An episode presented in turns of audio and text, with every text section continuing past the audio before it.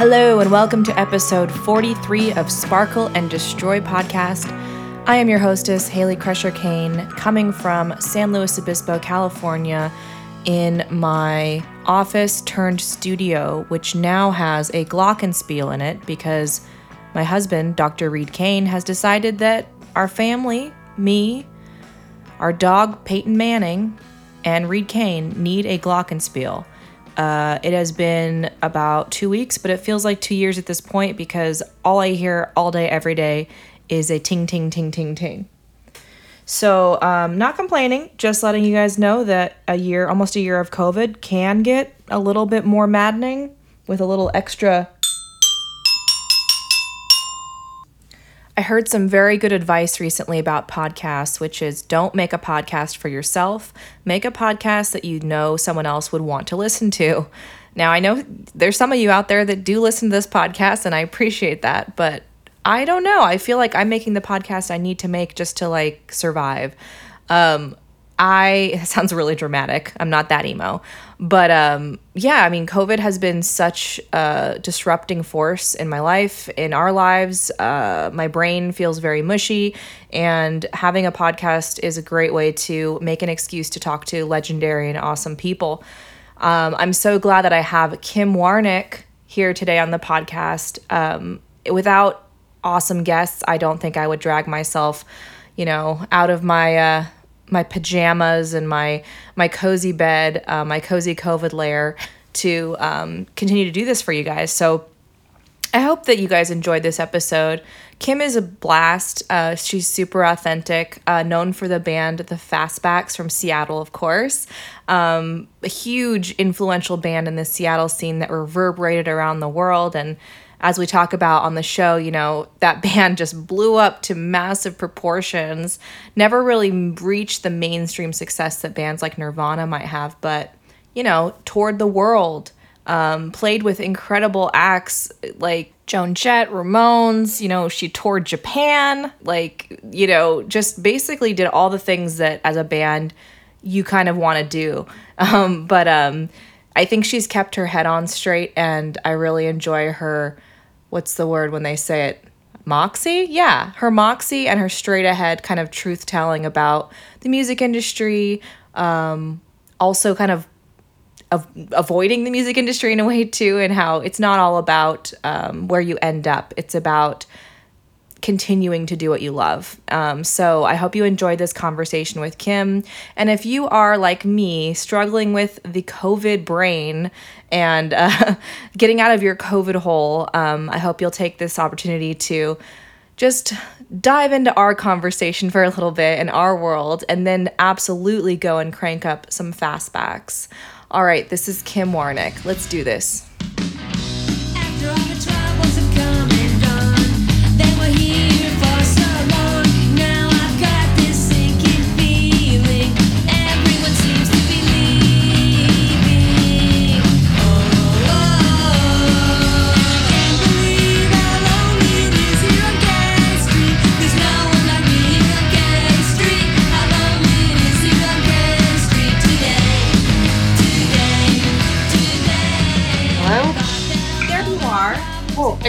Don't know. I just pushed a button. Zoom is. I've done a few of these, and you know, it's it is where we're at. But um, anyway, so well, hi, nice to meet hi, you. Ken. It's wonderful to meet you, and let me just make you feel better. I do a lot of Skype. I don't do a lot of Zoom.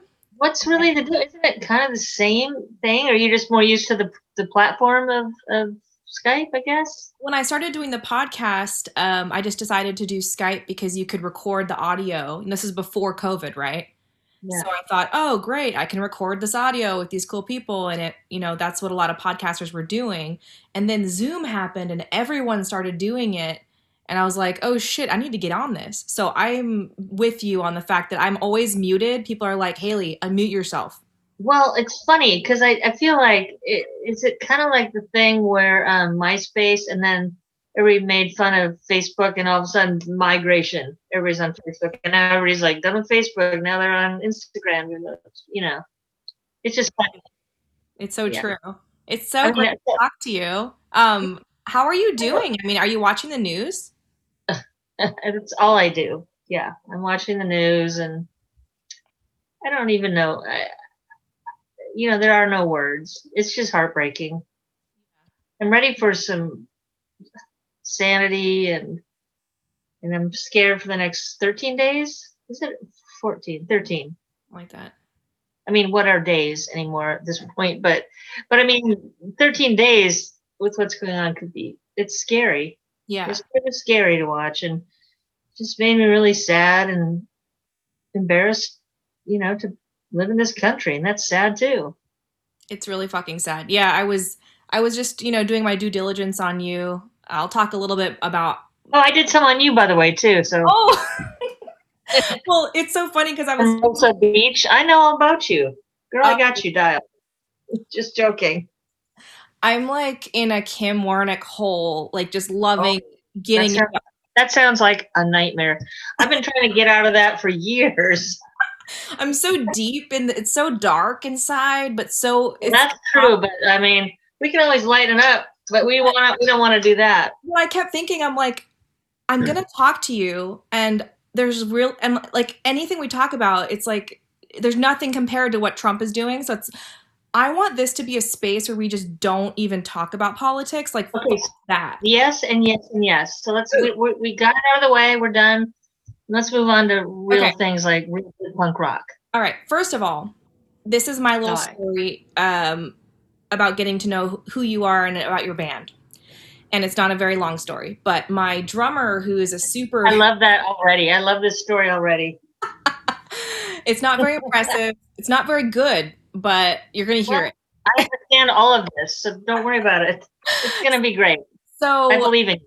I've and let me just tell you, I've had so I think I'm a big shot because I've had I worked with like five drummers last year, so I'm like, oh, I've had so many drummers. Of course, you've had like fucking Spinal Tap level of drummers, We've had a few, yeah. For sure. and so my one my favorite drummer who I love dearly, but he is very ill, so he cannot play with us. Unfortunately, he has medical issues, but he is a huge, huge Fastbacks fan, huge, huge, huge. And um, when we first started the band and we were we were practicing in his dad's garage, he was like, "We gotta play this um, song. Um, they don't really care about you. That's the title, right? Oh, they don't really yeah. care." Yeah, yeah, yeah. And um, I was like, "Oh yeah, like this is rad. Let's totally play this." And so we were we were trying to do a cover of it, and I can't really do that guitar, even that simple guitar lick. I wasn't I wasn't doing it. Um, but um, I That's realized why I play. That's why I play bass in the band. Thank I you. was like, nope, this isn't working out. But that's how I kind of got introduced because he's like a record store guy, super cool, and you know we're obviously different generations. But the the thing that really is crazy about you, in my opinion, is that you are like po- pop punk or punk pop, whatever, before that was a thing. And it's fucking amazing because you look at press and you look at like like even just people like writing about you in the 90s like they didn't know what to do with you guys. You guys were the weirdest fucking band. No one knew what to say. And it's like it, it makes your head kind of explode because you're just like, oh my god, this is pre everything. And yet, yeah, you guys don't really get that much love. And it's like you guys are fucking amazing band. So, anyways, that was my stupid story about how I fell in love with you guys. It was instant love at first sight, love at first listen. I've got a lot to say about that because Yeah. you, you know you just kind of hit a lot of nails on the head. In that, where do I? Let's try to rewind to this. Um, I think everybody thinks their band is really weird. I, I don't know. I mean, I've been in three bands, um, but really the fastback. So it's weird, and, and it- makes it even weirder or cooler, I think, if you've been a band for 40 years because we met in high school Right. you know so that makes that you know leads to the weirdest the weirdness. And you know when people know each other for that long and a lot of stuff goes on through everybody's lives um yeah i i, I don't think that uh, i don't think seattle never knew what to do with us. And um a lot of that you know was just the kind of music that was going on. This is well before sub pop. This is you know 80 or 81 so it was a lot of there was a lot of great music but it wasn't what we were doing there was it was a lot of hardcore which was fine some of our friends bands you know it and then there was really kind of artier music.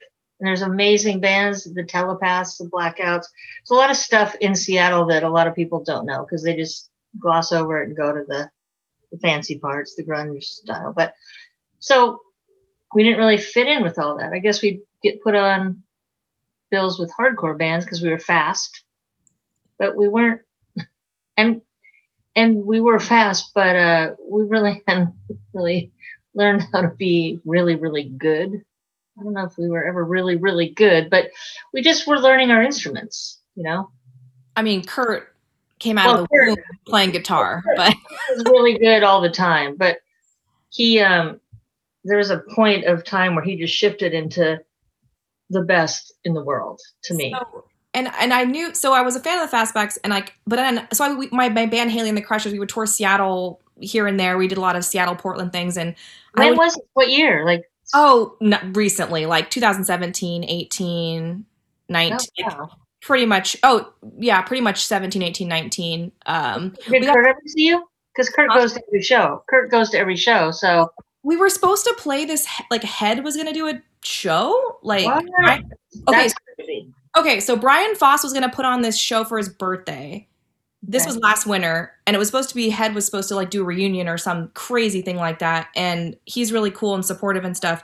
And so we were supposed to go, and and um, uh, Kurt's band, Mister Mister Sir. Oh no no no! Uh, What's called? I'm sorry, I'm block Sergeant Major, but Sergeant Major Oh, okay.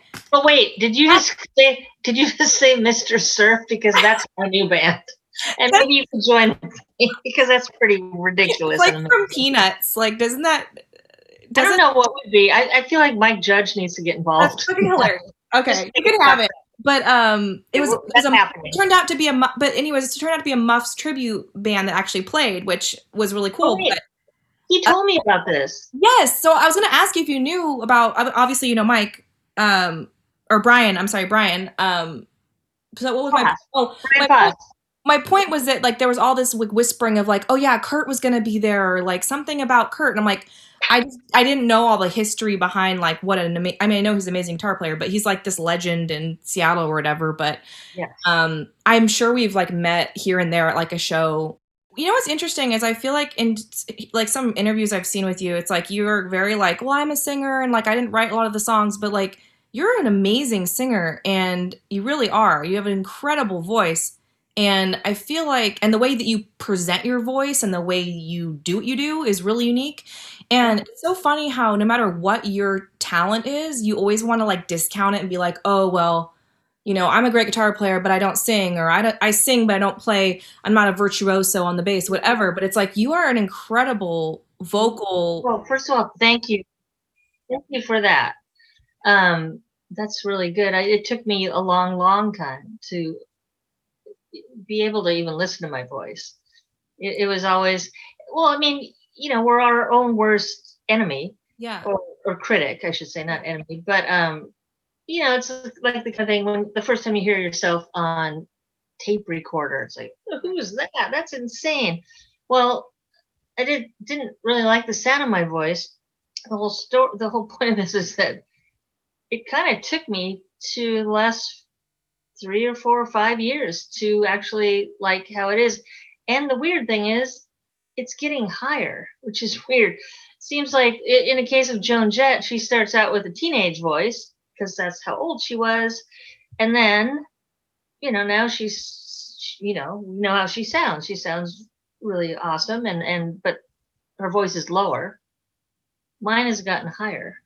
It's great, and I I played your um your Blondie cover on the last. That's a good, that's a good case in point. That's where um, I would say that's part of that. Interesting. The way that you don't sound like you're trying is the thing that really pisses me off about you. trying. Do you know how hard I tried on that? Oh my god, I tried and tried and tried and like I drove them crazy. Like go back, go back, go back because that song is in my DNA. That song and 1159 by Blondie. That's kind of one I always want to I want to try, but oh man, that, that's there's a lot there. Sunday Girl is so perfect, and I and I just knew that I I wanted to do that. That song is that song and Heaven is a Place on Earth by Belinda Carlisle are two of my favorite songs in the world. And then Vacation is the trilogy. Let's just, get, Oh, let's just get to it. Go Go's worship. We could go all night long with that. Oh yeah, Um, very good. but who record who uh, played on the um, Blondie cover on the Sunday Sunday Girl? Uh, some friends of mine, this this guy Thane Mitchell, drummer, um, and my friend Michael Rayleigh on guitar, and uh, my friend Steve Feasley uh, produced it. And so it was, it was just done in his basement or his his rec room, which is beautiful because it looks out over uh, Puget Sound. Anyway, it's just, but it was just kind of one of these things. I didn't play anything on that. Those those people did it, and I came in and sang it, and it was one of those things. So it was really fun. And I love doing that kind of stuff. Yeah, you got to That was what inspired me. I went, oh my gosh, she's like, no offense, but I was like, she's doing stuff. Like, I mean, I didn't know what you were up to. I was friend on Well, no, I, it was it was interesting for me because you know I moved away. I moved to Portland, Maine, in 2012 for seven years, and I wasn't doing anything. I mean, I was learning how to live a new life, but um, so I wasn't playing music, and so Say more about that. What do you mean live a new life? That's interesting. I went out there to get sober, Mm, mhm, mhm. New life, How'd that go for you? good, and I lived through it, and so here I am in back in Seattle. But um, anyway, I would come home every Christmas for family. And one of the, I would come home for a week and I said, Hey, can we try to do this song? Because he has a studio, like I said. And he's like, Yeah. So anyway, that's, I did it just, you know, I just blew in and blew back out to, to Maine. But uh, that's how that happens. Okay, but you're gonna you're you're in Seattle now. I live here now. Yes. Seattle has like en- en- enveloped you and been like, no, you are Seattle. You're not going anywhere. Well, you know, I'm one of the random weird people um, that are getting less and less all the time. I'm a native.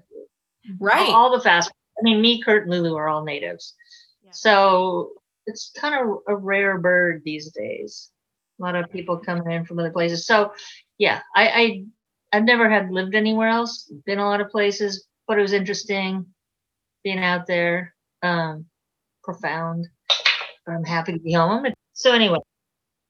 In the history of Seattle music as a native daughter and like obviously someone who has just like you said it was all probably cover bands and, and also hardcore bands in the 80s and stuff but like how far back does the whole like depressing weather mixed with happy melody go in Seattle like if it's such a through line I feel like there's so many bands that are like melancholy but happy and that's that's when I hear the fastbacks. I hear that. I hear that like the dark weather and the moodiness and the grittiness, but also like it's so melodic. It's so joyful. Well, you know what? It's it, that's a really great question, and and um, I don't know how to answer that. I mean, I should. I will answer it because I am somebody here that's been here forever, all my life. Um, so that kind of weather, that I think if you're a native, it's just in you. And some people later on, like, realize like, I hate it. I, I do better when there's light. I need sun. I don't know. But for, I mean, for me, um, I never minded it. And I don't know how much that had to do with our sound because I don't r- really feel like we had much in common with so called grunge. Um, but that's a term, and it's one of those weird terms that gets bandied about in good and bad ways, mostly bad. But now it's now it's mostly kind of funny, and I don't know. We we were just uh, I don't know if that kind of this kind of climate really you know you'd have to ask kurt that because he wrote those songs. So i can't say. I, I just know that um, i was real happy to get home and just see the rain. Rain for days. I'm okay with it. Does it no more snow. It feels like a release, doesn't it? what's that Like like the rain, like it's a release. It's well i'm just saying i'm just saying like being in the on the east coast with the really hard winters it's nice Yeah. Oh, right. to this yeah. that's what i was talking about. Winter, what's that? You I don't know what that is. I'm a California girl, so I'm I'm completely inept. But um I really want to go back to high school because in high school, so you were in, in was it the mid seventies for you? Uh, well, that's that sounds so crazy, doesn't it? Um, yeah, it was. I mean, so it's seventy four to seventy seven. and so I'm so I love this so much. I love talking to you about this because, like, for me, Can I ask you something that's rude? yes. Oh, go ahead. How old are you? Oh no, it's totally not rude. I'm 33. Okay, cool. I'm 61 in three quarters in April 62. Come on. So high school. Getting Yeah, back so- to high school. I guess for for like people like me, and not to be like that sounds so annoying. Like, eh, like I'm a millennial. I'm an old millennial. I'm a vintage millennial. But you like, know? You're, you have a lot of soul for a millennial. You're an old soul millennial, as they talk about. I hate that term, but anyway, go on. but um, like I would look at people like um Debbie Harry and stuff, and Joan Jett. I mean, I saw Joan Jett at like the Mid State Fair in like the early 2000s when I was like younger, and like I saw those people and I saw their power, and I was uh, instantly entranced with their power. I mean, I remember seeing Heart, you know, as a kid, but like in the mid 2000s. So of course, this is far past the like the prime of these people. Not maybe not prime, but Well, I don't think so.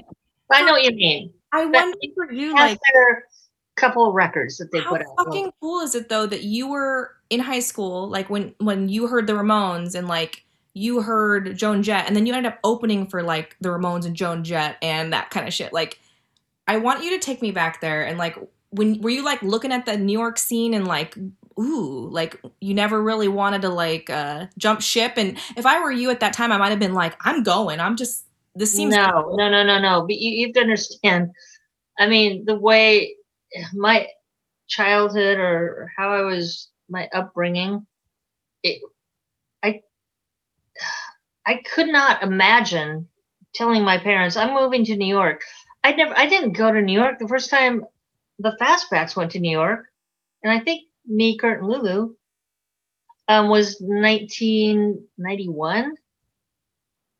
So you know, I, it would- be like, I'm not, that's New York is where people get knifed and you will be a heroin addict. That's all I knew because I've watched movies and like, you can't, you go there, you're going to die.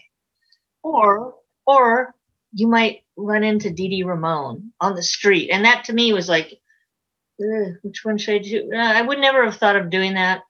But, uh, we I sure did read all those like all the magazines and and so like rock scene um all of that stuff I was reading that when I was still in high school actually and actually circus and all that stuff I was reading that in junior high school so I I was hyper aware of all this stuff I didn't like school at all but I sure loved reading all those rock magazines and and once I started to be able to go to these concerts, and I'm talking about like Three Dog Night, like in 1971, Holy before that's awesome. again, I'm 61, so seen some good shit.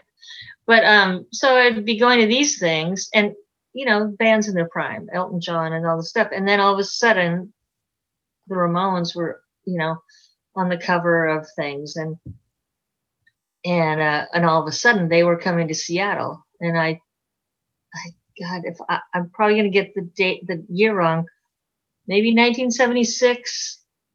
Uh, Wow. but anyway, they played in a really fancy, super still fancy old hotel here in Seattle called the Olympic Hotel, which is now, um, what is it now? It's part of some chain. But anyway, uh, they played there and they would never book, they'll never book another rock band there again. And to see that was, it was the loudest show I've ever seen, other than, other than uh, Rachel Sweet and Graham Parker and the Rumour, random, and the Clash. Okay. Wow. Loudest I've ever seen random. But the Ramones one was there was nothing like that in Wow. I've ever seen. And I'd had seen a bunch of rock shows, you know, Coliseum shows, but that was just that just it it it it changed all of us. Did you feel part of that immediately or No, no, no. I think I feel like I mean, I think we were kind of outsiders. We were kind of we weren't in the hip scene per se, but we liked all that same music and we knew these people. But uh, no, I, I, I always felt kind of apart from that. Although, you know, we knew these people and some of these people were in bands and we'd buy their singles and hang out at the same record shops, you know, and talk rock and roll, whatever. Um, but that show was that was a changing point. And I feel like a lot of people when they see that band, if they saw them at the height of their powers, their lives are different. Absolutely. I'm pretty sure they have different bumper stickers on their Subarus. you know what I mean? That's yeah. amazing. I think you're you're totally onto something because yeah, when you when you're there at the moment of the pinnacle of that. Thing, well, this is even, no, this is even before the pinnacle. This is or before, but you can still feel the energy. I mean, well, you can see the thing that I saw was because we, would be reading about you know these bands we love, the Dictators, yeah. Johnny Thunders and the, uh, the Heartbreakers, and and and all this really cool television, all this cool shit coming out of New York, and but as it was so you know for me and i guess i'm speaking for us that was that was uh, you might as well go to europe to find that stuff new york was so far away for us at that time but to see them come here and to witness it it was um i guess it's how you hear about people talk about first time they saw so and so and what that did for them i think the ramones changed everything about me. I want to. I wanted to be Dee Dee Ramone. I want to look like him. I'm a tomboy. I have. I want to have the same bass. I want to play like that. I don't want to fuck songs up with a whole bunch of. I just want to play like him. Use my hero. That's amazing. Yeah. You're not as crazy as him though, so you're that's, definitely. That's, you know what? It's could be debatable with a few people. I'm going to say no, from what I know, and I know quite a bit. Um, thankfully, I got to know Arturo Vega. Oh, wow. I, I met him and hung out at at his loft. I was at the loft and I saw where Dee Dee stabbed Kim. Well, how about this? I saw where Dee stabbed the wall a few times. Oh He's like, "You like Dee? He stabbed that wall." Like, can I just look at it for a while? And uh, Anyway, I got, and I got to see some Joey lyrics that, as far as I know, nothing's come of. But I don't know. It was it was a surreal thing. Oh my god! Like, if you're Elvis fan, being let alone in his house with no security. Absolutely. Yeah. It was, a, it was it was one of those moments like the the band that band changed everything about me here I am with really the leader. Let's just say Arturo. Oh, yeah, I mean Arturo. I mean Johnny takes sec. He's he's come. He's lieutenant, but Arturo is the man. Yeah, that's right. He designed it. That's incredible. Wow. Yeah. Wow, what a time. That was, that was like two, that when was it? That was like 2013. Okay. All right. So, you know. New York. But anyway, well, of course, there's New York. So I'm sorry, what was your original question? We're getting- I'm just like so happy to hear about this. I mean, my, my mom was in New York in the late 70s. She remembers seeing this is her famous thing, is that she remembers seeing Joey Ramone in line for the movies all the time. That was one. and two, she said she served drinks to um, the talking heads and I, I don't know, something like that. What and did I, your mom do? Where, where did she? She, was at NYU. She was at NYU. She was um, she wasn't that cool. Like I always talk to her about it. I'm like, you, so you were at NYU, you were like an artist, and you would see like Patti Smith hanging out, and yet you weren't like part of it. And she's like, she always says like, oh, I was like listening to like the, I was really into the beat poetry and like, like going to blues clubs. And I'm like, blues clubs? Was that a thing? Like there were blues clubs in late the late 70s in New York? I mean, I don't even know. I mean, my mom's a cool person, but she definitely wasn't into punk. She made you. You're pretty cool. I guess it skips a generation with the punk rock. okay, good answer. she's not um, that thrilled. She's not that thrilled about. I mean, she's she loves our she loves our music, but you know, she I don't know if she understands it. But. Well, I'll tell you something. My mom said something so funny that a couple of my I have a couple of friends that remember this story. Um, you know, she was my parents were very madmen. That's what it looked like. That's how I grew up and you know my dad had the reel to reel thing and the big band stuff, but he did buy a Creedence Clearwater record and like it was and he bought us a jukebox when I was 10. Wow. So that was killer.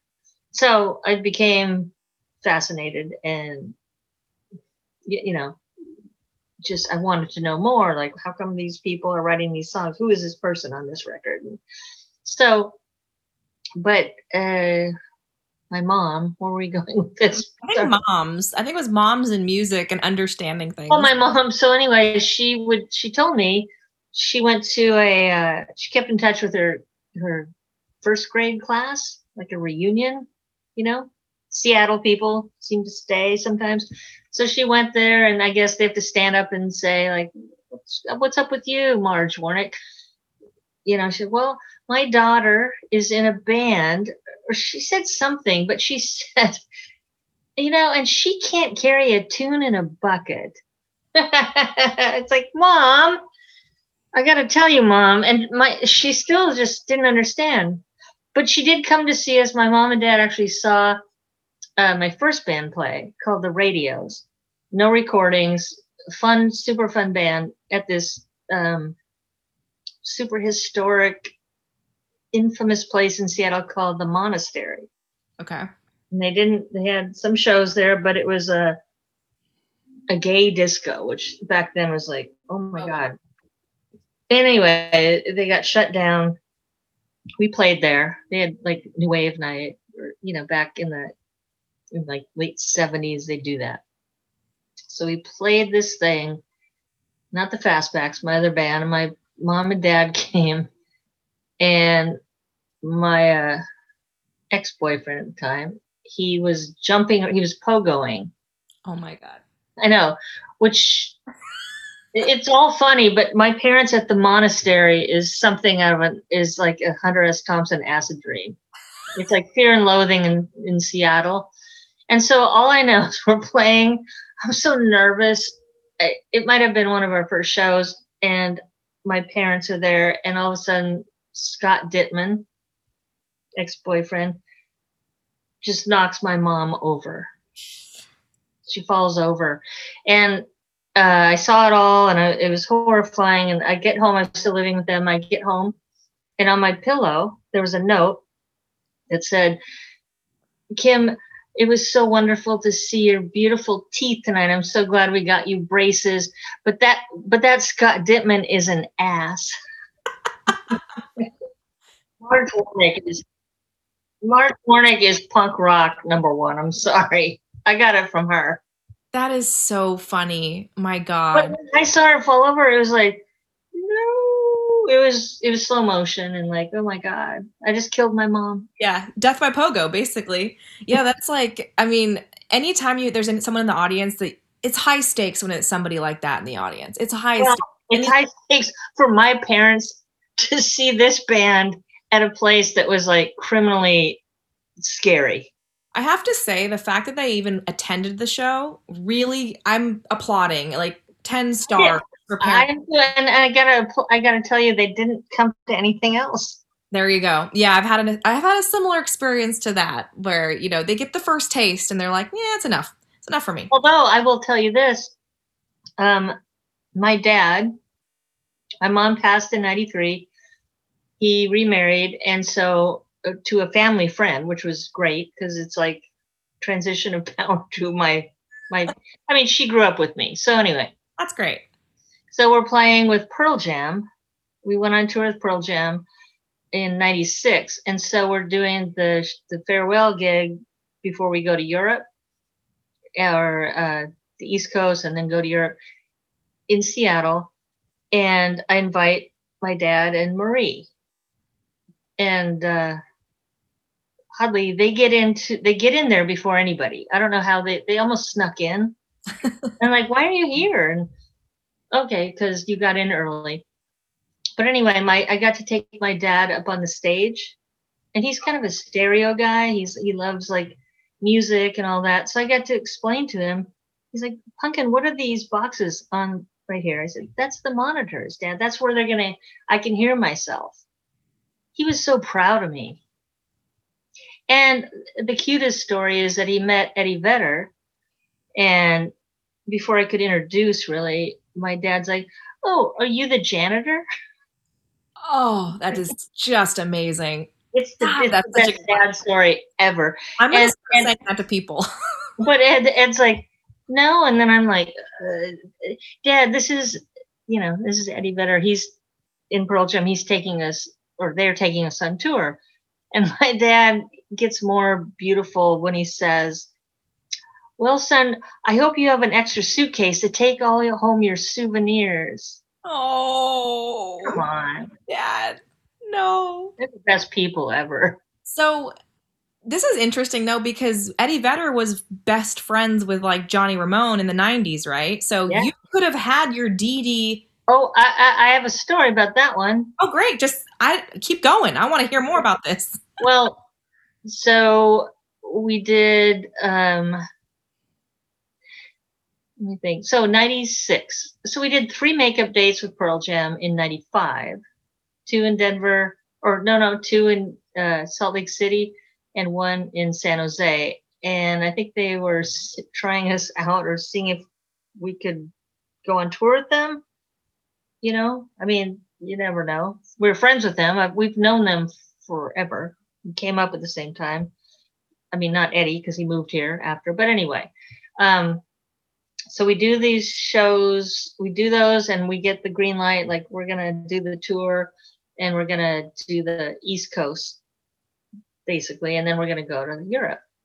So we, so one night we're in um, Cle- Cleveland, or I think it's Cleveland, and um, and Eddie tells me, he said, I don't want you to be freaked out or anything, or, you know, he's giving me a heads up, which is nice of him. He's like, but Johnny's coming in tonight.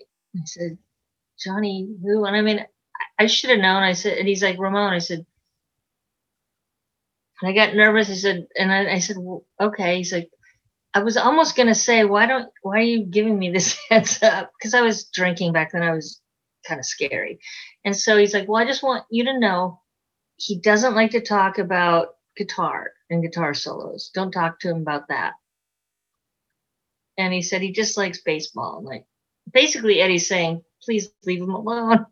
because Eddie's nice. And uh okay. It's great. So um after the show, uh I'm wandering around and all of a sudden I, I open a back door and there's Johnny Ramone Eddie Vedder and Weird Al standing together.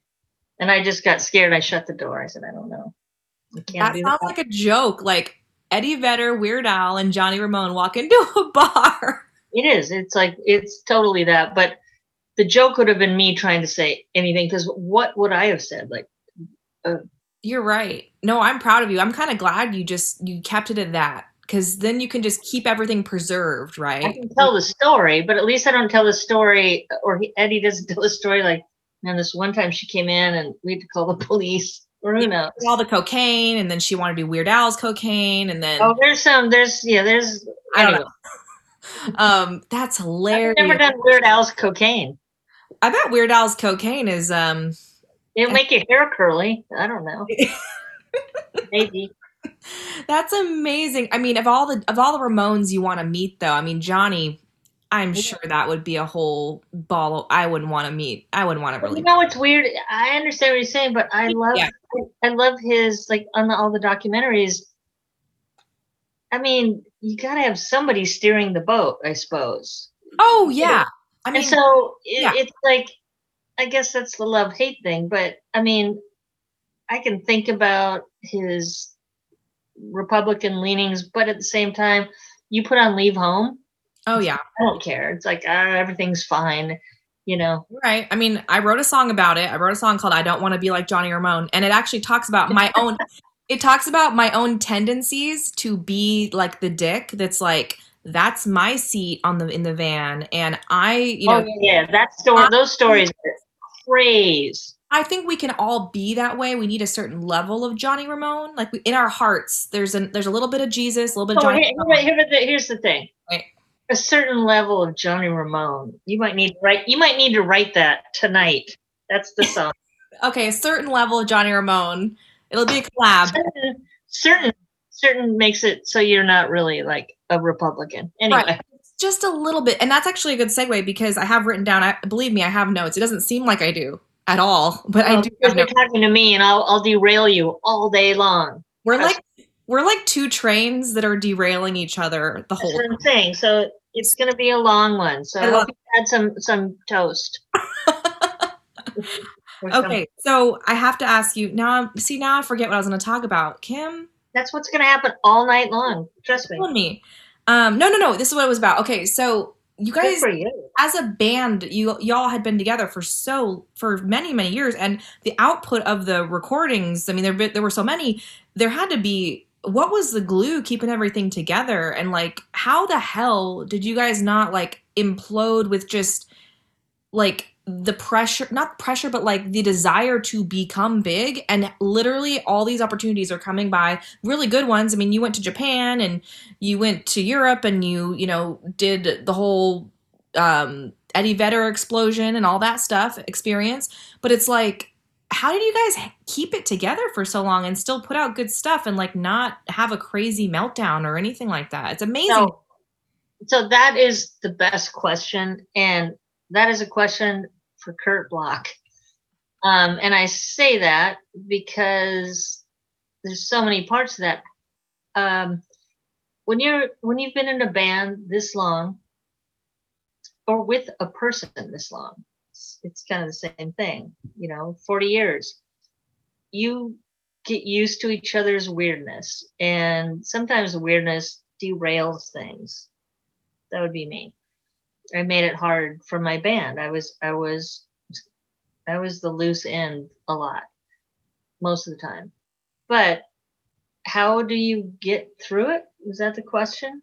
yeah like how did you guys it's just amazing that you You know what it is? It's like you're you you're kind of I feel like you just are you you start to understand each other maybe and um I don't really know that you know that's the unanswered question. That's why there's so many rock biographies out there. You know that, right?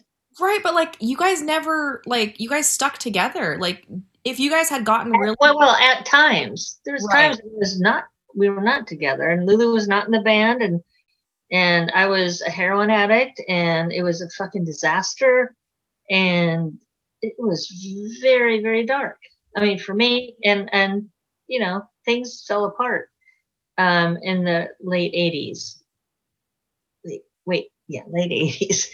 so things got really bleak.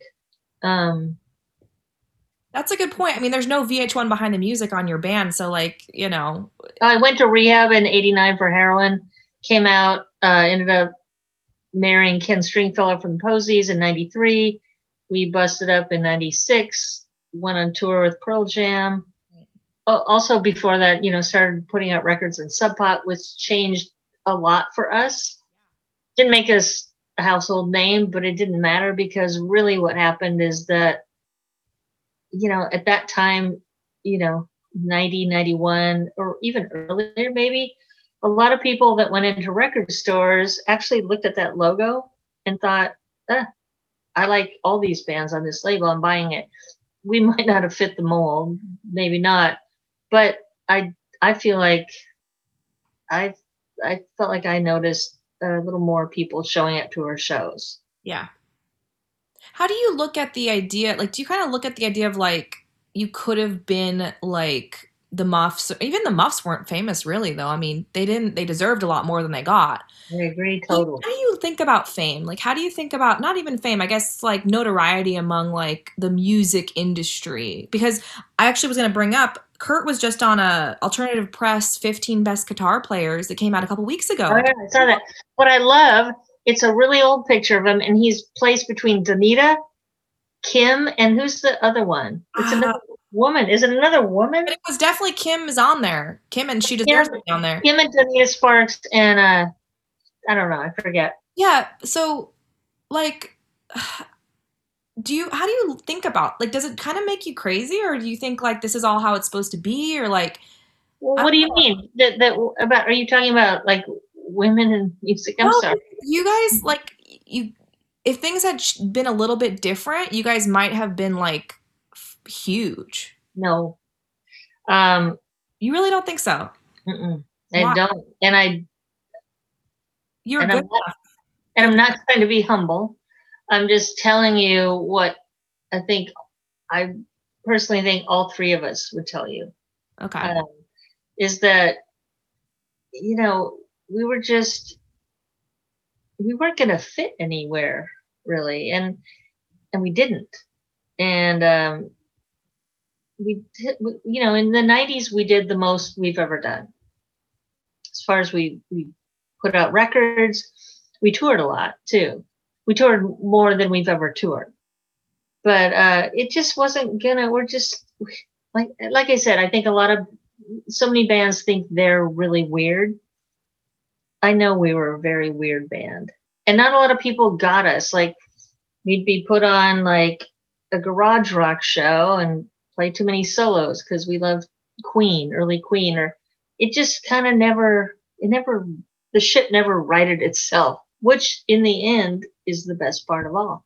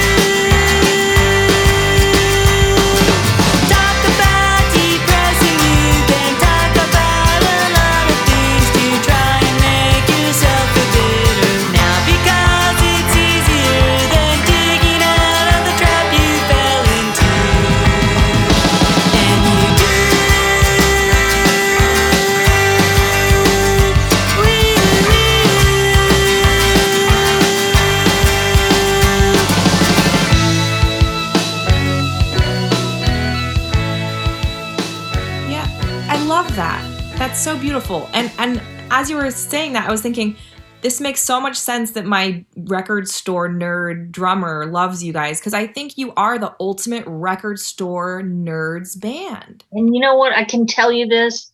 God, that makes me so happy. So when all this punk rock shit was blowing up and we started hanging out, me, Kurt Lulu, and people were starting bands, we'd go into this uh, record store called Cellophane Square in the in the univers- university district down by the college, UW. UW. Anyway, we'd go in there and um, ended up knowing all the people that worked there and they would be recommending records to us and that's where everything kind of started like man that's the first time we heard the first motorhead single which was mind blowing Yeah. It Did you was- ever play with Motorhead? God, no You no saw Motorhead though, right? yes and uh Girlschool was is Girlschool is pretty much one of my almost one of my favorite bands Amazing. Slade, Girlschool but that band and we, we saw Girlschool a lot Motorhead. I've seen them like four four times or so, and yeah, Lemmy Yeah, is God. out without a without a doubt best guy Oh my god, it would have been so cool to play with him though. But um, for you guys, I mean, I mean that wouldn't have happened for us. But they were an interesting band because they were in the rock scene, but they were also in the punk scene, and they were It's respected. by funny that you say this. So Kurt Bloch, I just had a fastback memory come up the other day.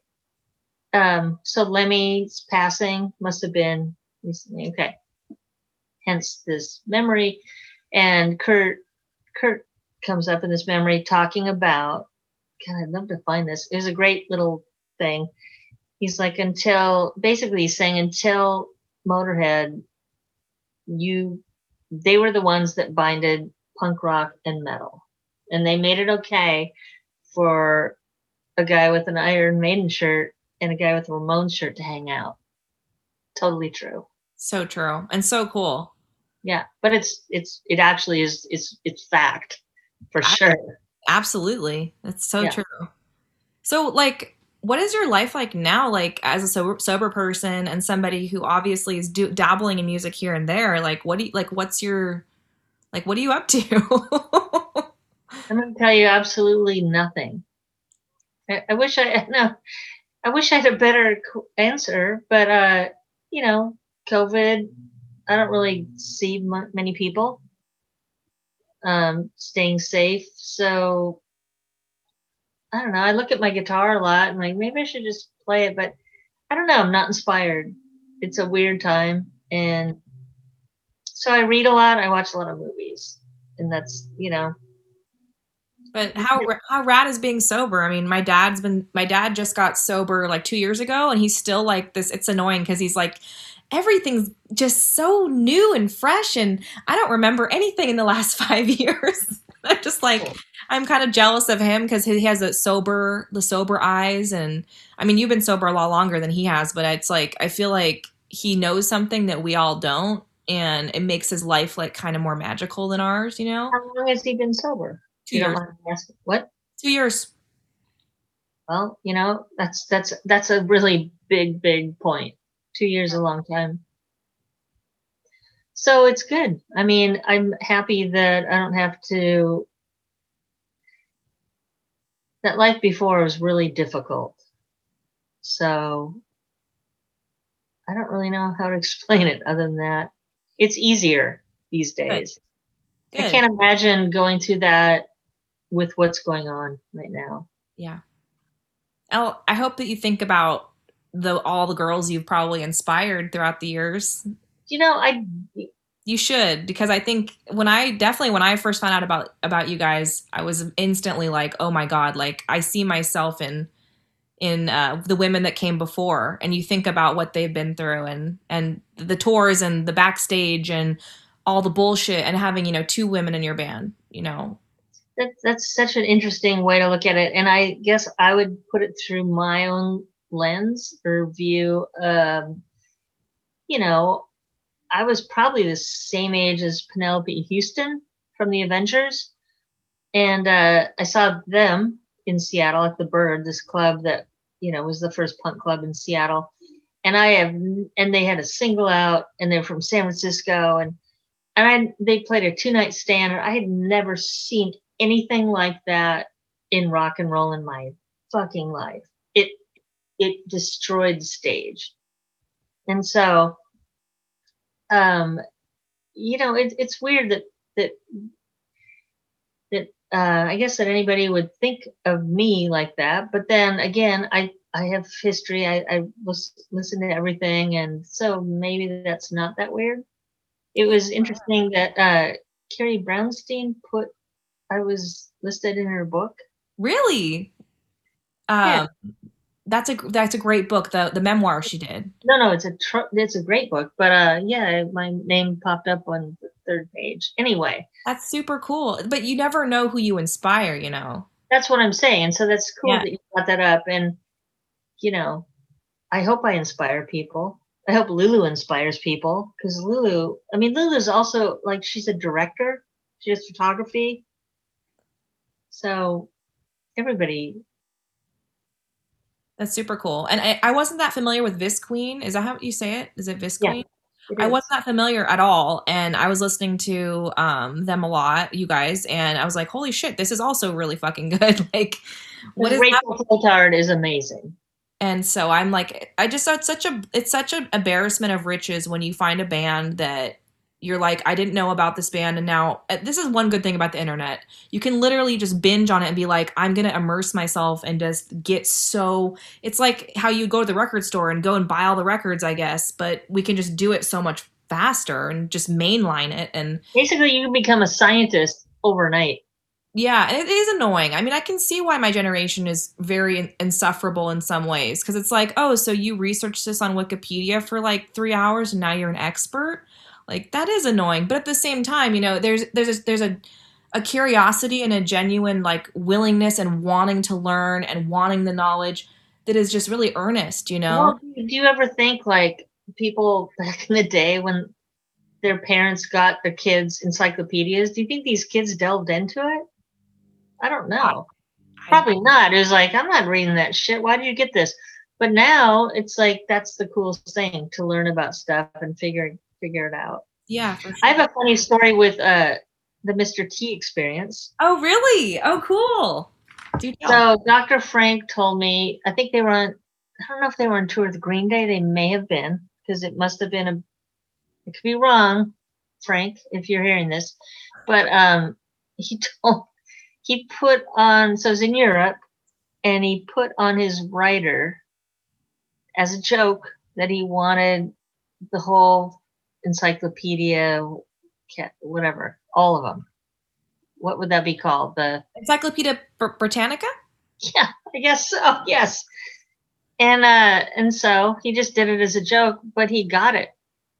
I think it was if it was in Germany, again, Dr. Frank, if you're hearing this, um, I'm just telling a story you told me. So he got the whole thing on tour. How is he gonna get that shit home?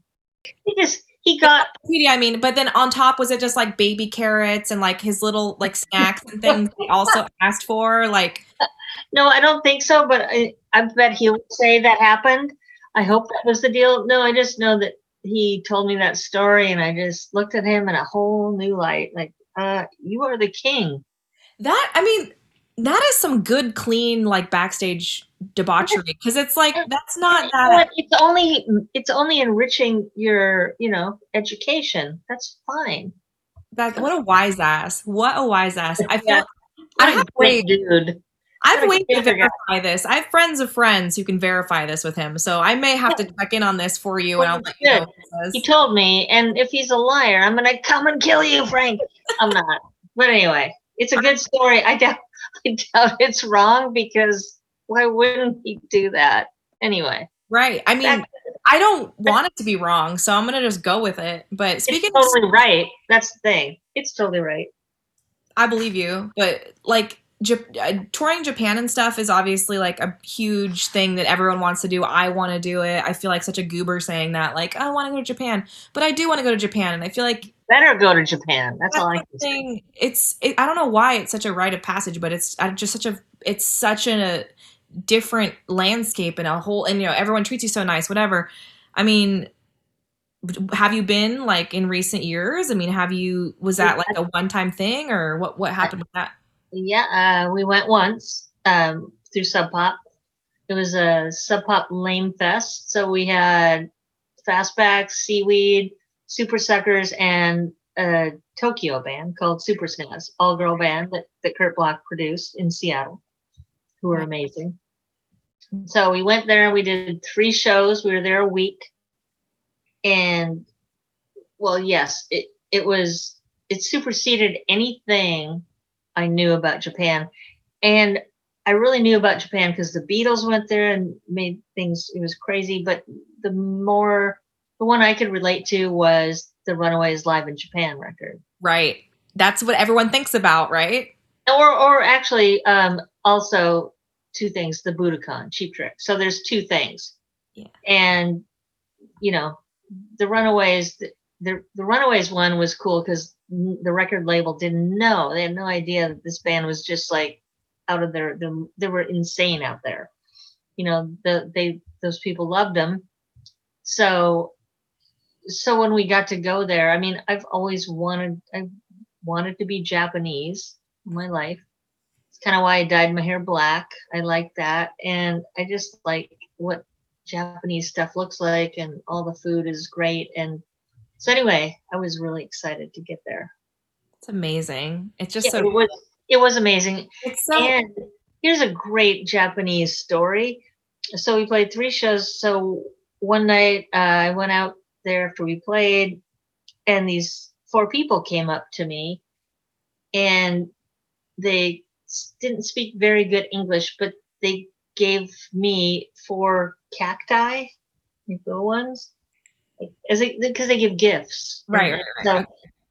I gave them my sunglasses out there. I gave everything away when I was talking to these people because, like, here's this, like, well, here's my watch, you know. But anyway, so and they said they gave me. They said he. They gave me a cassette, and I said, "Thank you." It is a fastback. I don't know. I didn't know, and like, but and they were trying to say, and I said, "Is this your band? Is this your band?" Yes, doing fastback. Right. so basically, it was a cassette. It was a band. It was a cassette of this band doing fastbacks, and Sonic Youth covers. Oh my god. You still And um, and really the fastback songs ended up sounding like Sonic Youth's covers Oh my god. because they, they they got the chords wrong. But with Sonic Youth, it almost it sounded cool. It was a whole new song. Can you put this on YouTube? I want to hear it. Can you put it up somewhere? You know what? That that cassette is like in the ether. I have no idea what happened. Okay. Apparently, like people are like labels are not really sending people to Japan anymore, obviously, and like it's a lot more expensive now. Um, but we played a show in Seattle uh, with Wimps. Do you know Wimps? Yes. Okay. Uh, wait, wait. Uh, please tell me her name. Uh, God. Oh, no, now we're on the now we're podcast. both. She's been Now on we're the, both. I forget her name, but I Oh. love her. She's been on the podcast. It's it's fine. I'll remember. I we rented a rehearsal space for her for a second. Um, or maybe I don't know. but uh Lithics opened from Portland and they're big now, but they're they're on Kill Rock Stars as well. And we ended up opening the show at Central Saloon because it was like the last date of our little tour and um, I gotten them a gig here in California at Wimps and stuff. So it was kind of a trader thing. But I remember Lithics coming in and just being like, oh yeah, like, you know, we're going to Japan and, you know, everything's paid for and I, I've never been more jealous in my life. I, I wanted to like take my guitar to the case and just smash him in the. I was like, this will never happen to anyone again because it's so expensive. And when you talk to people over there, even amazing like you know radio people and music industry people, they're like, we love you, but there's no way we can really pay for it anymore. It's just not a thing. I don't know what happened, but I think you Well, got the music industry. experience. Yeah, the music industry blew it itself up.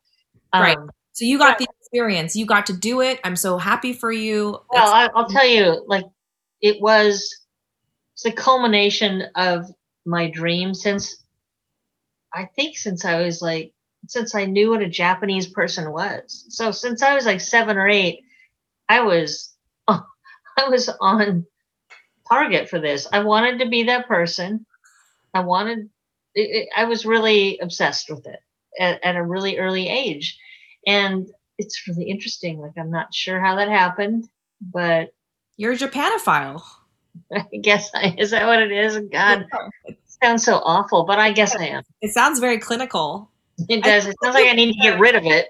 Your hair is giving me a little bit of like Japan, but I don't know. It's straight, Here, dark. You know who you remind me of? Your hair, just the No. hair. You're Oh, giving, you're giving me Nikki Sixx hair vibes. Yes. You do you know about him? He's from here. Wait, His name was. He's from Seattle. His name, his real name is Frank Feranna. right, right, right. Okay, yeah. Whatever about that. I didn't know him. My friend went to a party where he was at and took a Polaroid in high school, and she came back the next day and she's like, "Look at this hot guy," and I was like, "Is he?" To me, because he, he, I said, "Is he in Rod Stewart's band?" Because he looked like that. Yeah. Anyway, we were kids, but anyway, like I never met Frank Feranna. Did you ever bring like just a picture of his hair and just tell the hairdresser you wanted that haircut? I just kind of bring my hair. You're doing it though. It's really I love But it. sometimes I'll bring like, uh, this is who does this, but I did. So like my, I have a guy that does cut my hair. And I said, you know, I have pictures. What about this? Can you make it like this again? And he's like, okay. It doesn't. It's always the same. So Right, maybe right, right. One more up here, or do this, or whatever. And uh, the listeners are like, "What the hell's happening?" Okay, Kim has amazing hair. It's sort of a rock and roll mullet, but not really a mullet. But it's It's, it can get big up here. It used to be like look at volume. It's fucking. It's, it's like a bat wing. Come It's on. like Aqua Net, like Oh, fantasy. believe me, the Aqua Net thing was happening. That was a long time ago. I think You've it's now, now it's just. Your hair is your signature. I mean, never Oh. ever change. Never change. well. I think my hairdresser will say she won't. Okay, good. Okay, I need to check my notes because I'm like, we're we're getting up here in the time, and I feel like I had Well, notes. here's the thing about COVID. I don't give a fuck. We can talk forever. I know, I know. I'm have to pee at some point. Um, oh, I have a good question. This is you'll love this question. Maybe. Can't wait. So obviously, um, Kurt wrote most of the songs, and it's all about Kurt. Kurt's amazing. All there- Was there ever a song that Kurt wrote lyrically that was so close to your own experience that it wigged, it like wigged you out? You know, like we were like, oh my god, I feel like I should have, I could have written this, or that it came from me, and he Well, here's, here's what I'm going to say, and I understand exactly what you're saying. And a couple times, and me and Kurt might have drinking a little bit too much. I, I a long time ago, I asked him some things, but he will never tell. And so I feel like there's a couple songs. And God, if Kurt's hearing this, he's just gonna be like, "Oh my gosh, she's just so what? She's crazy." But so yeah, there's a couple songs that I feel like it, you know, it's weird when you're singing lyrics that you believe are kind of about you. oh, like- that's so cool. No, no, but what I'm saying is so again, I'm maybe I'm singing a song in first person, but uh, it's written by somebody else, which is what I it's kind of the sweetest thing in the world. It's it's so I don't know. It's a weird thing. There's you know, so there has been some songs that I feel like I feel like I'm singing a song that I could have written myself, but somebody else wrote it Uh-huh. they're kind of disturbing because I was not doing I was not doing very well at certain points in this in this whole thing. Do you guys still hang out? Well, when we can, Right. of course. No, I mean not lately, but Right. I mean we will always be at every Redd Kross show that is just happening. Which we Saw them at Burger Boogaloo. Oh yeah yeah I saw I saw the videos. I That was cool. That was really cool. Oh, speaking, I was going to tell you this also. When you're talking about Penelope Houston, she played Europe last year and did a live thing for a festival, and I listened to the live festival recording. And she did like, you know, we are the one and all this, and she sounded her voice is still Huh? some, sometimes I, I think I guess women I could I'm just going to talk about women but sometimes women's voices get something about when they get older. Sometimes you can turn into Marianne Faithfull which is not a bad thing. I mean her voice is is like texture and amazing. Right. but sometimes you could just like charge at it. And and I think Penel- Penelope Houston man her voice right now Patti Smith's voice right now there, there's so much power behind these.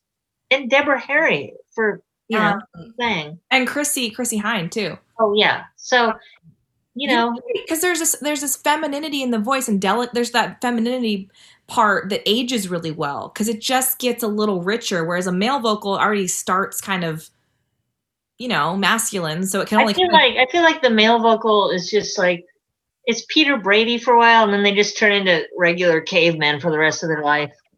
Like here I am what's up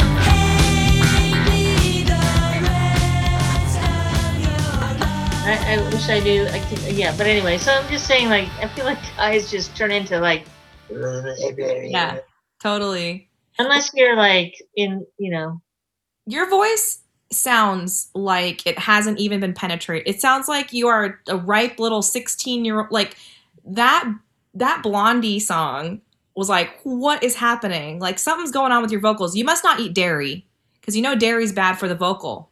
I don't really. Eat, I eat really bad food. I mean, I love me some cottage cheese, but I don't, I don't really eat. I don't eat it very often. Or, uh, might have some cream in my coffee. No, I think I'm just. It's just how it is, and I've treated myself very poorly over the years. But for whatever reason, some stuff has come back. Okay. nice. it's amazing i mean i don't think you lost it i mean it's amazing to me um okay i have a couple other questions i have to look at And thank you for that. You're welcome. I, you know, I only, like I told you, I, this is like a zine in the sense that people listen to it.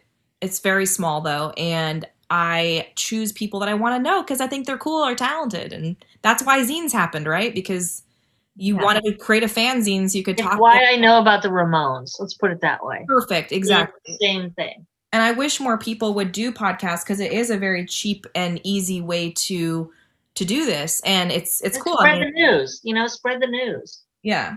Oh, I want to ask you about drummers. Okay, so if if you were like at the gates of heaven and they were like, we won't let you in unless you can name like Oh, 18, shit. 18 of the 20 or whatever, would you like fail?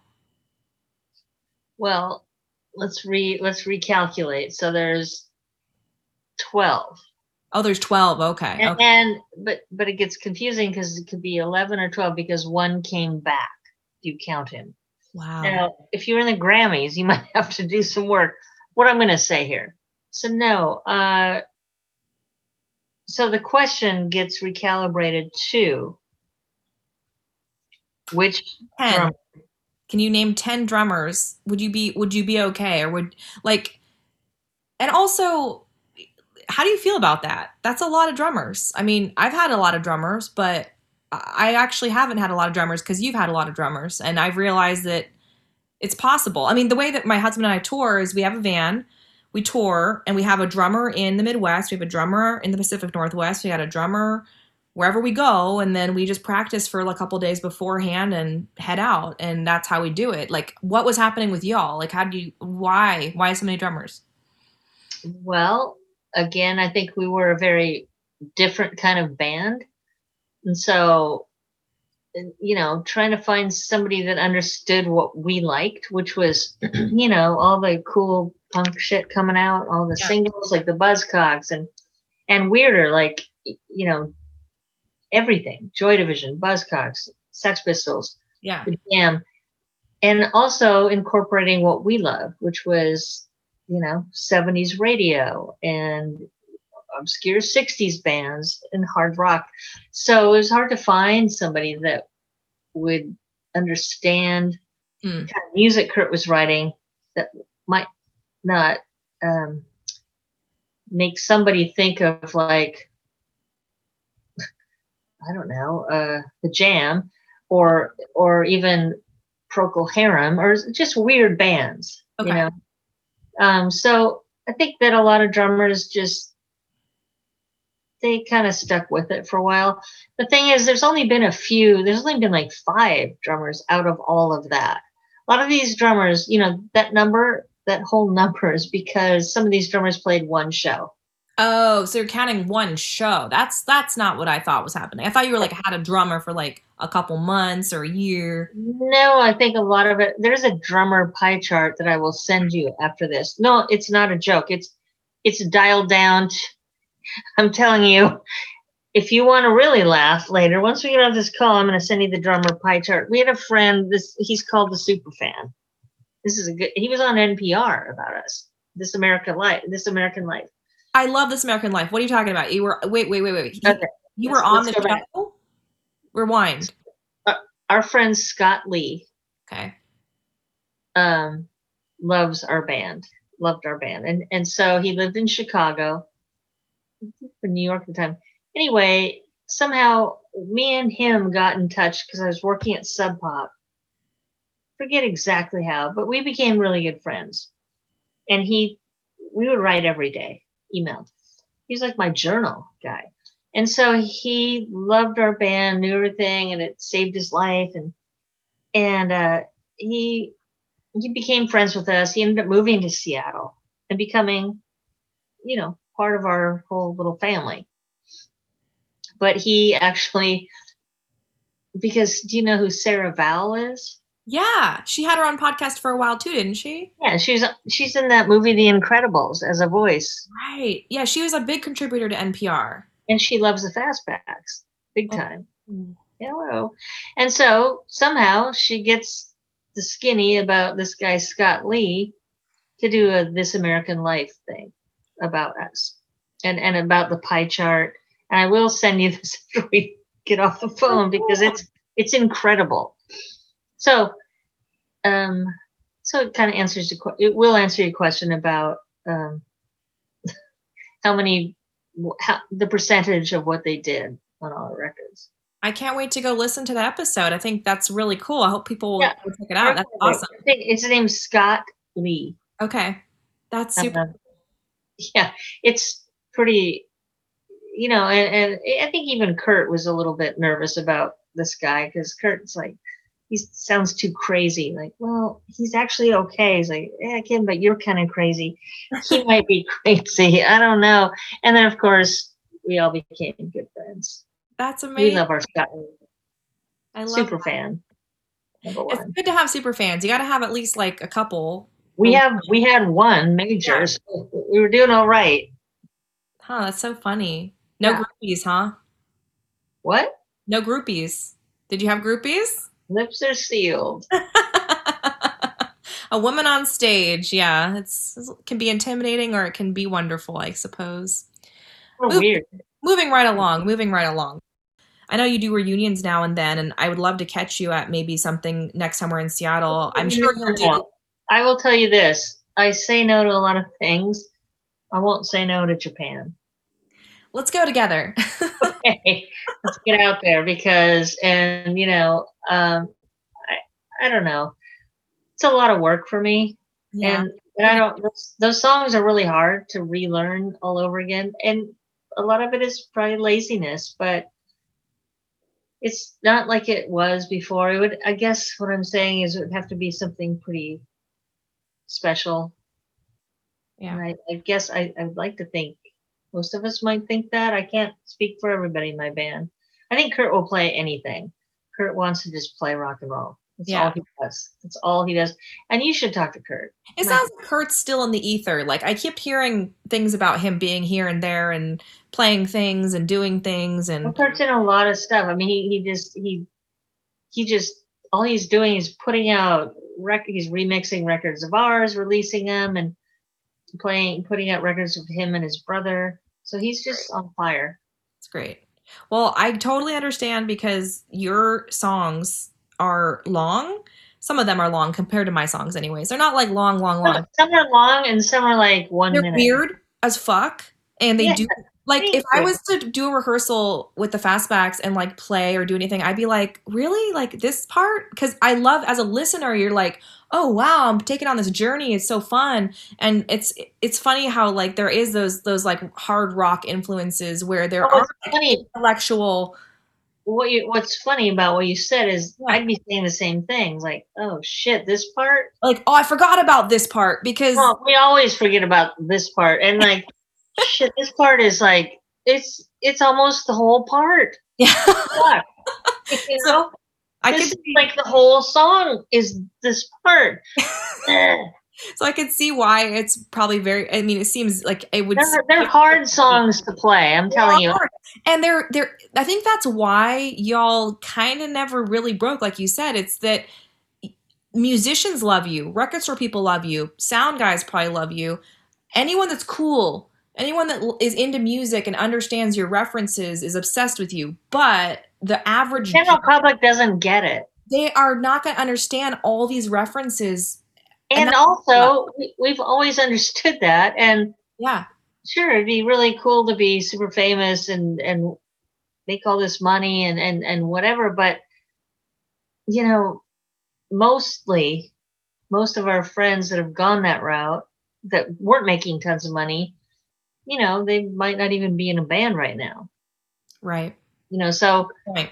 the way it worked out for us, whether or not I would, if you would have talked to me in 1992, what I would think, but I'm happy just being who we are right now. And, Yeah. and, uh, I don't know, who knows? I mean, That's beautiful, Kim. No, it's beautiful. You and you guys are all friends and you have something special that people I think you're right. Like there's certain people that rocket to whatever and then they fall and they their ego gets all entwined in it and it's dirty and it's bad and then there's also so much like pressure and, or there, there was, I'm sure there still is, it's all money. And so, you know, friends that were dealing with that much pressure to, you know, even stay on the label, let alone have a giant hit. You know, luckily we never had to deal with that. Um, we were kind of an in-house thing, if you will. Um, Sub Pop put out our records, but Kurt you know, Kurt did all. Kurt produced it. It was like I said, it was it was a very small little circle for us, and I think that prolonged us and got us farther. But there was definitely implosions, and that a lot of that had to do with me. I was kind of a loose cannon and a mess. Well, you seem like you're, you know, I'd hire you right now. You seem Please do. you have the Thank job. you. Well, I do you. hope I do we I hope and I'm sure listeners hope that you will continue these like the the the the the, the stuff I the the one song I heard from the Grim Deeds thing. It's like that was exciting to me. I just hope that you're going to do a bunch of other little side projects here and there and funny because I want to do another one. I want to. There's a couple ones I have that I want to do. So we're, we're thinking about it. I'm rooting for that. I really want to hear that.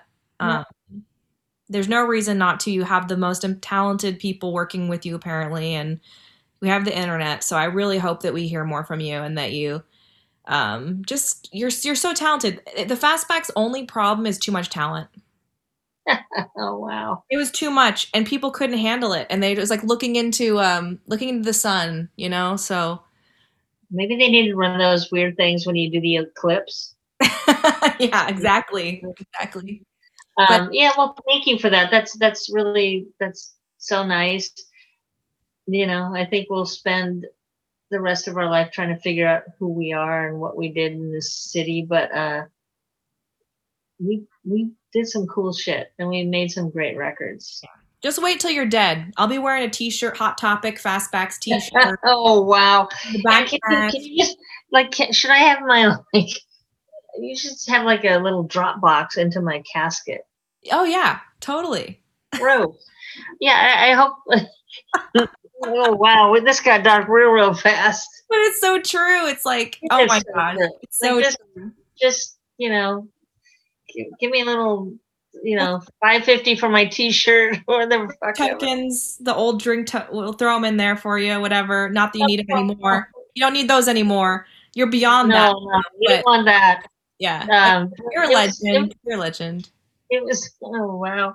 Wonderful. Thank you so much for It was a um, this was really fun. Oh, good.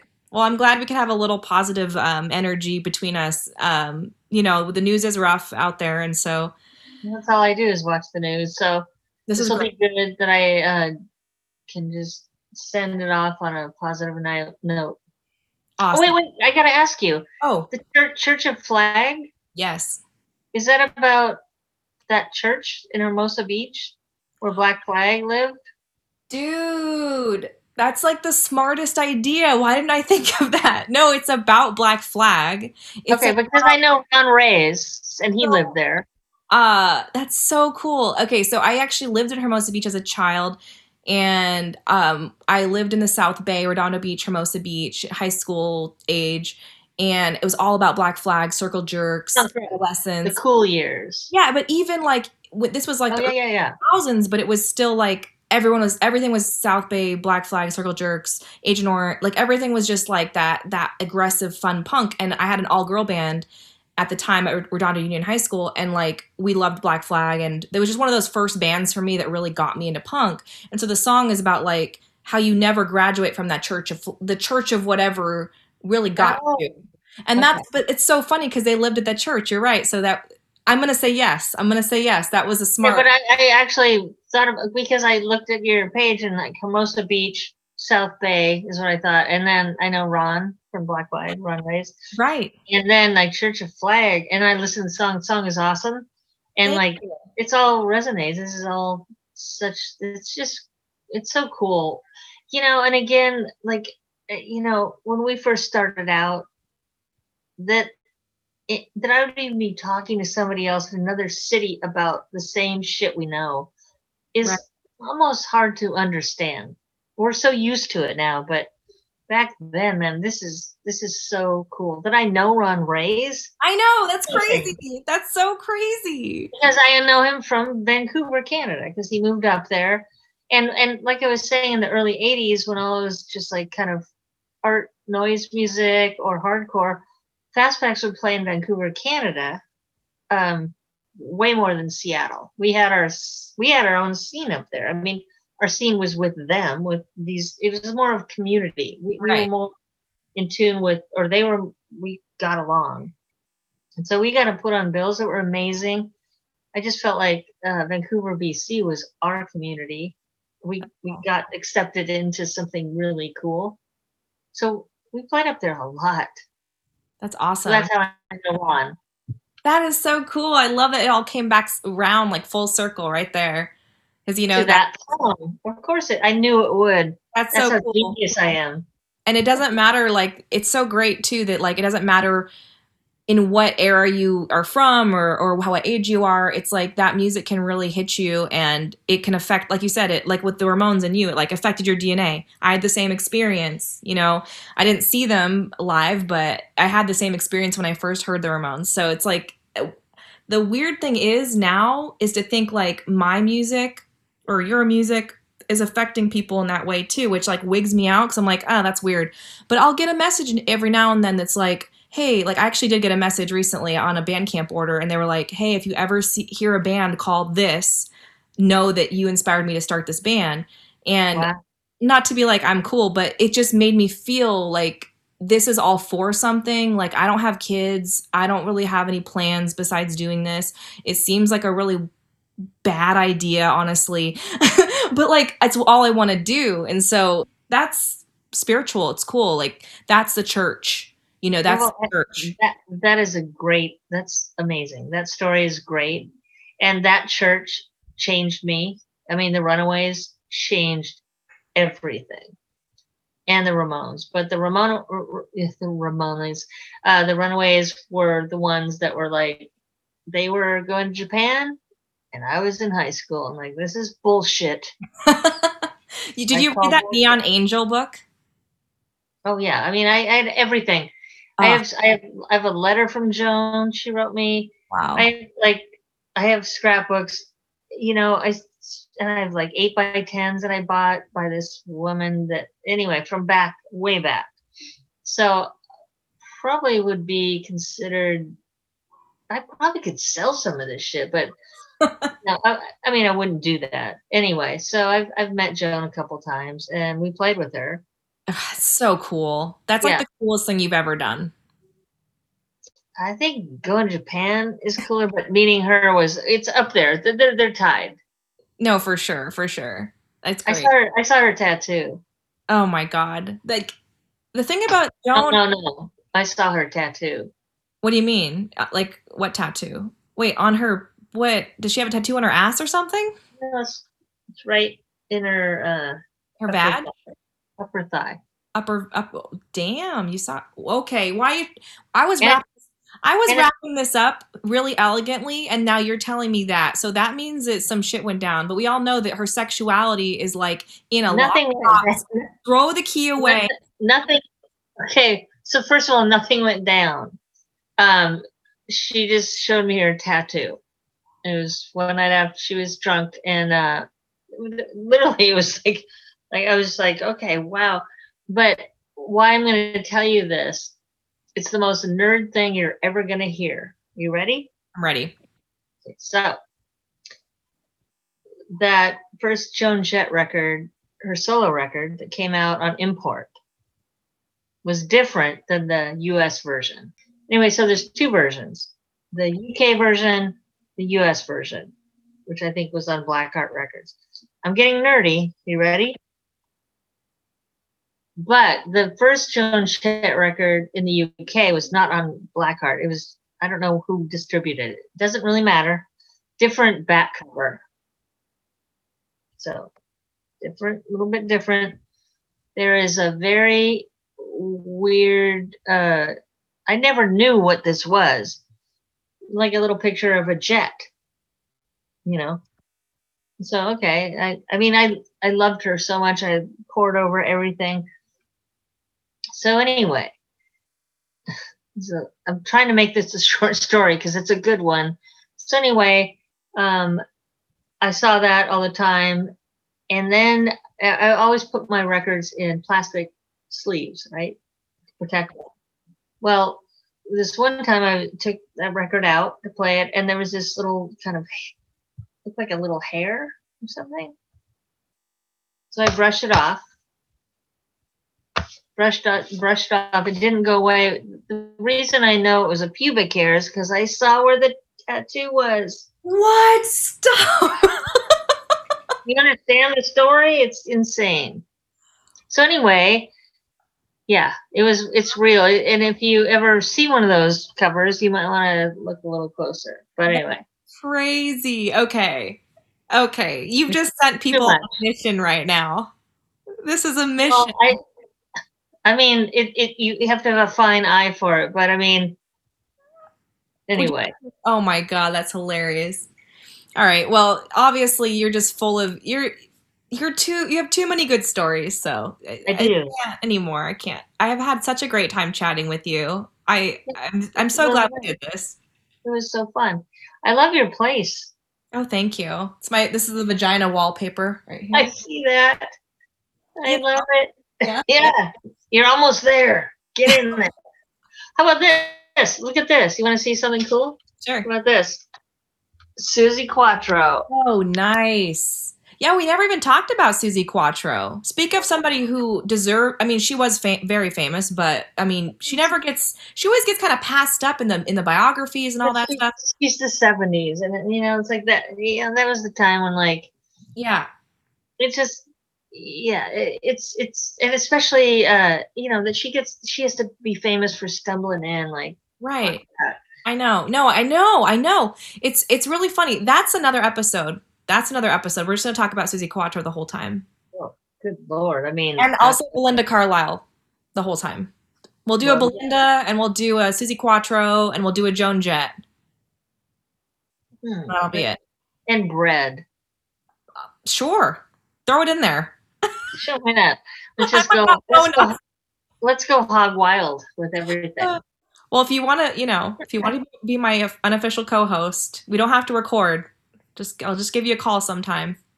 yeah i'll do it i'm in Well, Kim, you are awesome. not even joking I I believe you. You're you're very honest. You're I mean, you you really don't hold much back. So I yeah, that'd be fucking stupid I take it at face value.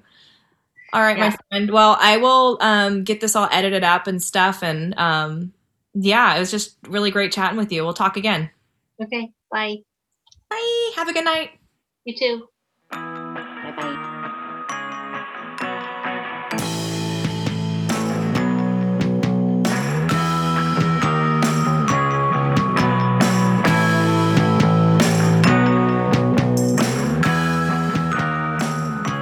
Congrats, congrats. You finished episode whatever this is of Sparkle and Destroy podcast. Another podcast under your belt. I'm proud of you.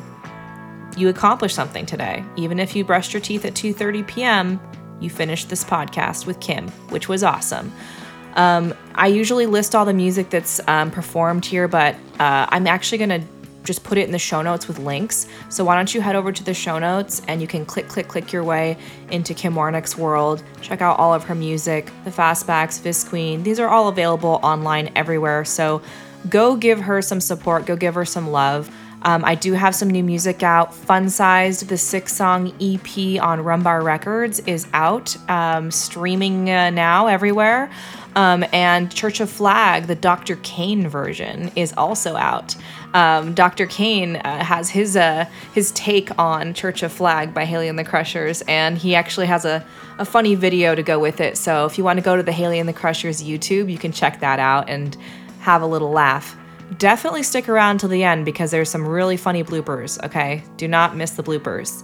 Um, if you want to reach the podcast, lately I've just been on at Haley and the Crushers uh, Instagram. Uh, so hit me up there. Or if you're lucky to have my number, give me a call, make sure I'm okay. because, you know, COVID times, I'm checking less email and I'm just more in, involved in long, drawn out conversations about everyone's dogs, what everybody's eating. Um, I want to know. So, um, thanks to all you guys for um, listening. I know it's been a little bit of a lag, but I'm going to get back on that train. And I think that this interview was a great way to kick off 2021. 2021, if you will. All right, guys, sparkle and destroy.